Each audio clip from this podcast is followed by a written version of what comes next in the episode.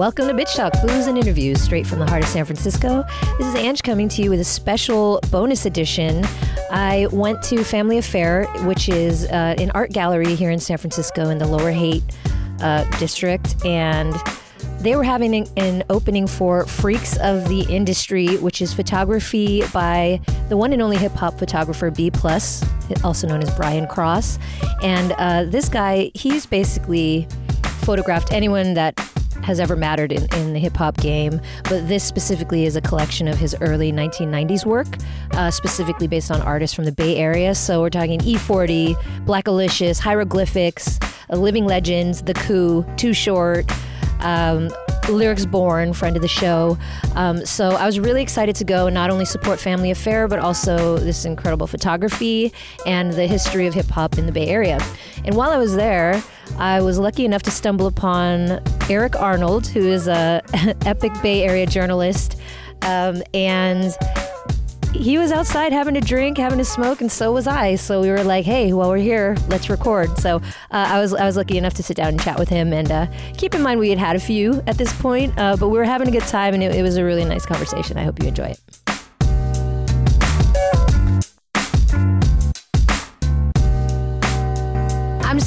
On Haight Street with Eric Arnold. No big fucking deal.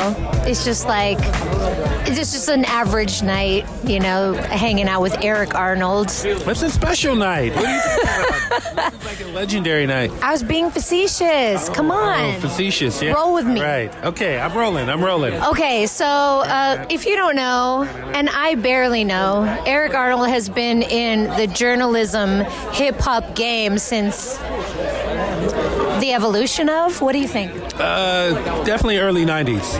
Early '90s, yeah, and, and that's and that's yeah. Wow. Welcome to Bitch Talk. Thank you. I'm always happy to be here on Bitch Talk. It's, you know, one of the best podcasts around. Thank you. I'm going to use that blurb in all of our commercials, and this is actually your second time here. Yeah, it is. It's my return.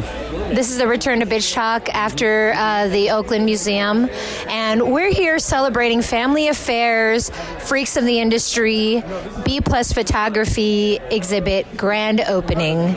And uh, what do, what are your thoughts as a as a hip hop historian on the photography tonight? I mean, it's just amazing. I mean, when I heard that B Plus was doing an all Bay Area show uh, in San Francisco, I marked it on my calendar and said I had to be here. Um, and you know, a lot of these uh, artists are very iconic. Um, they're very well known, very familiar with me, uh, to me. Uh, people I've hung out with, people I've interviewed. Uh, Can you can you give some examples and some perf- personal stories for the listeners? Personal stories. Okay, well, you know, the DJ from Digital Underground, DJ Fuze, used to be my neighbor on the street I grew up in, in Berkeley.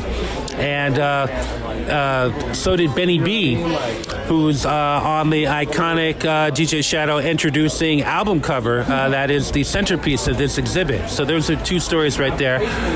Spice One is in this exhibit. I did a cover story with him for 4080 magazine in like 94, I think.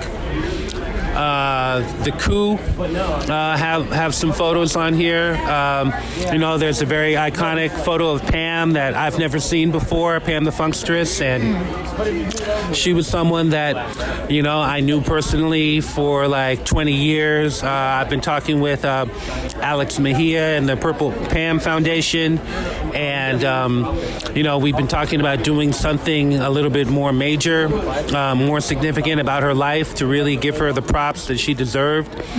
Uh, you know, Lyrics Born in Lateef.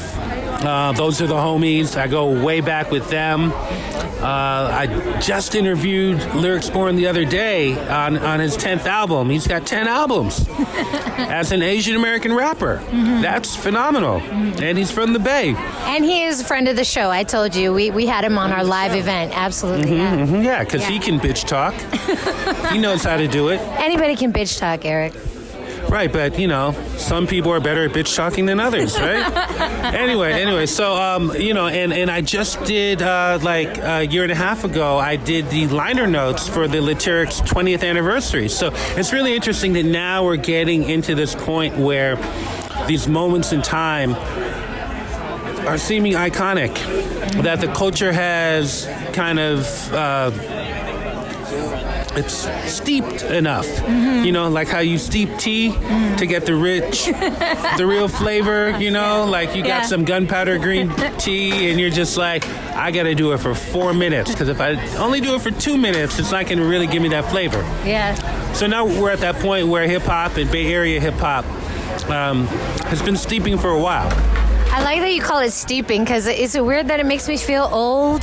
That like we're paying homage to these things that like are my roots. Uh, I mean, I think you could feel any kind of number of different ways about it. You know, like old is just one noun, right? There, there could be many nouns. There could be many ways that you feel about. Still also proud, proud, honored. I mean, of I've, course, all the things. But I'm like, wow, we're we're paying homage, we're honoring, you know. And these are is like the hip hop that I grew up with. So yeah, yeah, yeah. Well, I, you know what I'm saying. I would definitely feel proud. I mean, you know, I don't feel old looking at this stuff. You know, although you know, I was just talking to someone who's 23, and he was just like, "What was it like the first time you heard hip hop?" And I was like, "Well, after I came down from the mountain with my stone tablets." Moses. You know. Uh, yeah. You know. Yeah. Uh, they said, "Let there be hip hop," and, and, and then the Almighty said, "It's yours." no, but that's that's so funny. It's kind of like okay, the evolution, the evolution of hip hop. I'm not really good at, at keeping track of mm-hmm. like mm-hmm. what the kids are listening to these days. Uh-huh. What are your thoughts on that? I can't keep up. I mean, every time I learn the name of a new rapper, they're over. You know, like, and I. So it's the longevity that they can't hang. I'd be with. asking on, on Facebook. I'm like, is the Fetty Wap era over? and you know, like, just when I.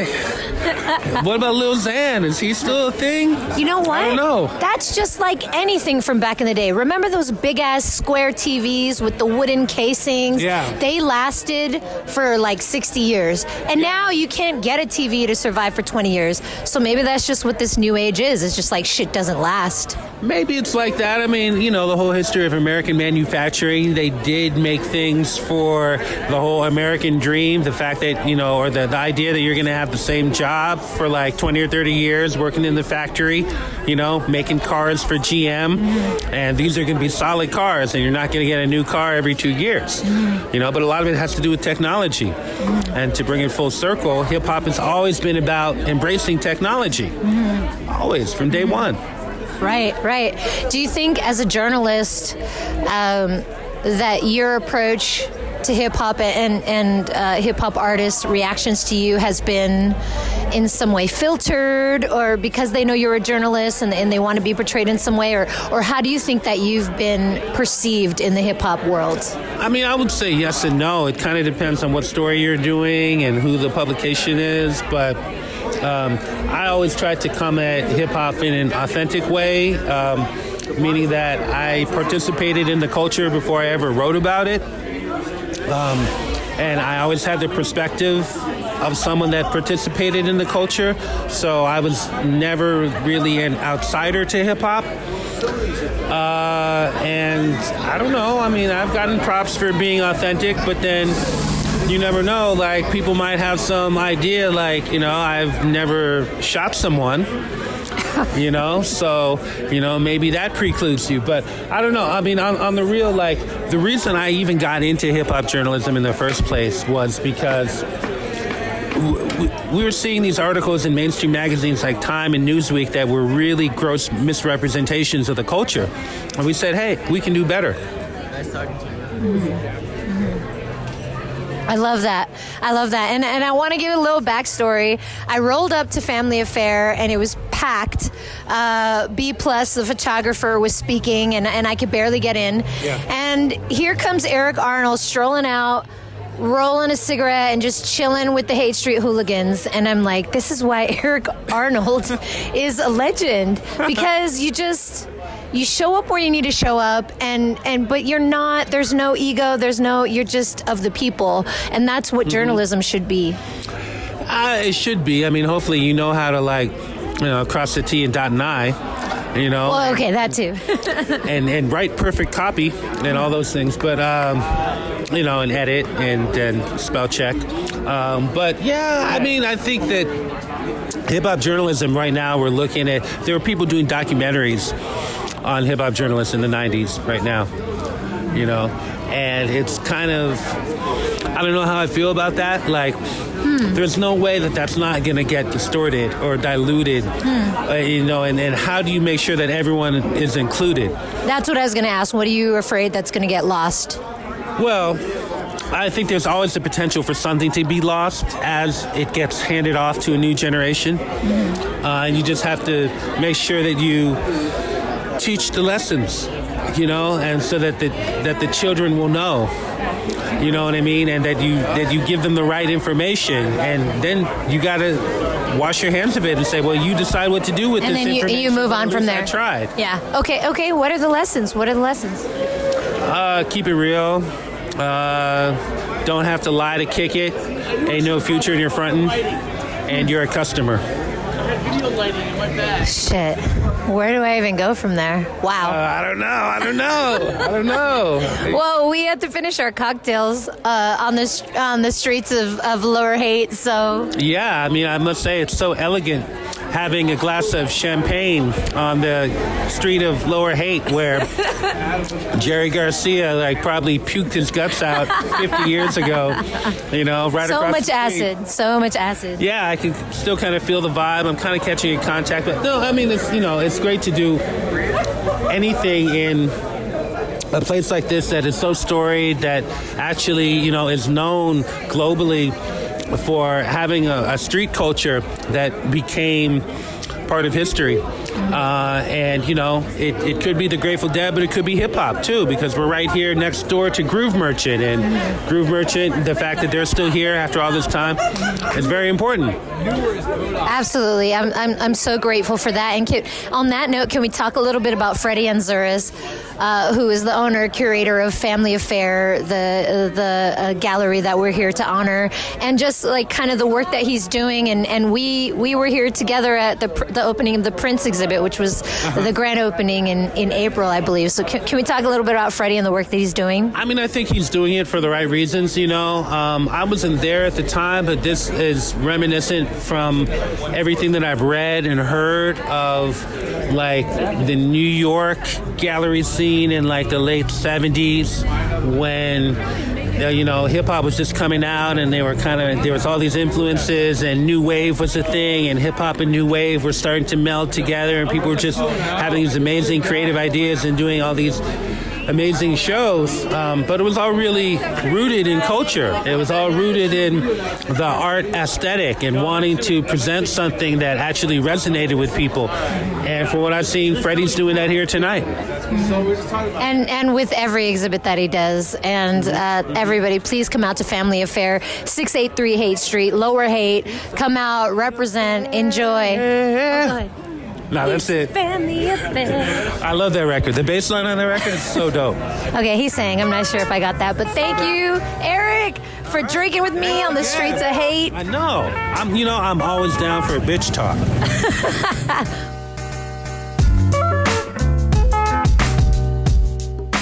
So that was my interview with Eric Arnold. So I hope you guys enjoyed that interview. That was actually my second time talking with Eric. Uh, the first time was for the opening exhibit of Respect at the Oakland Museum.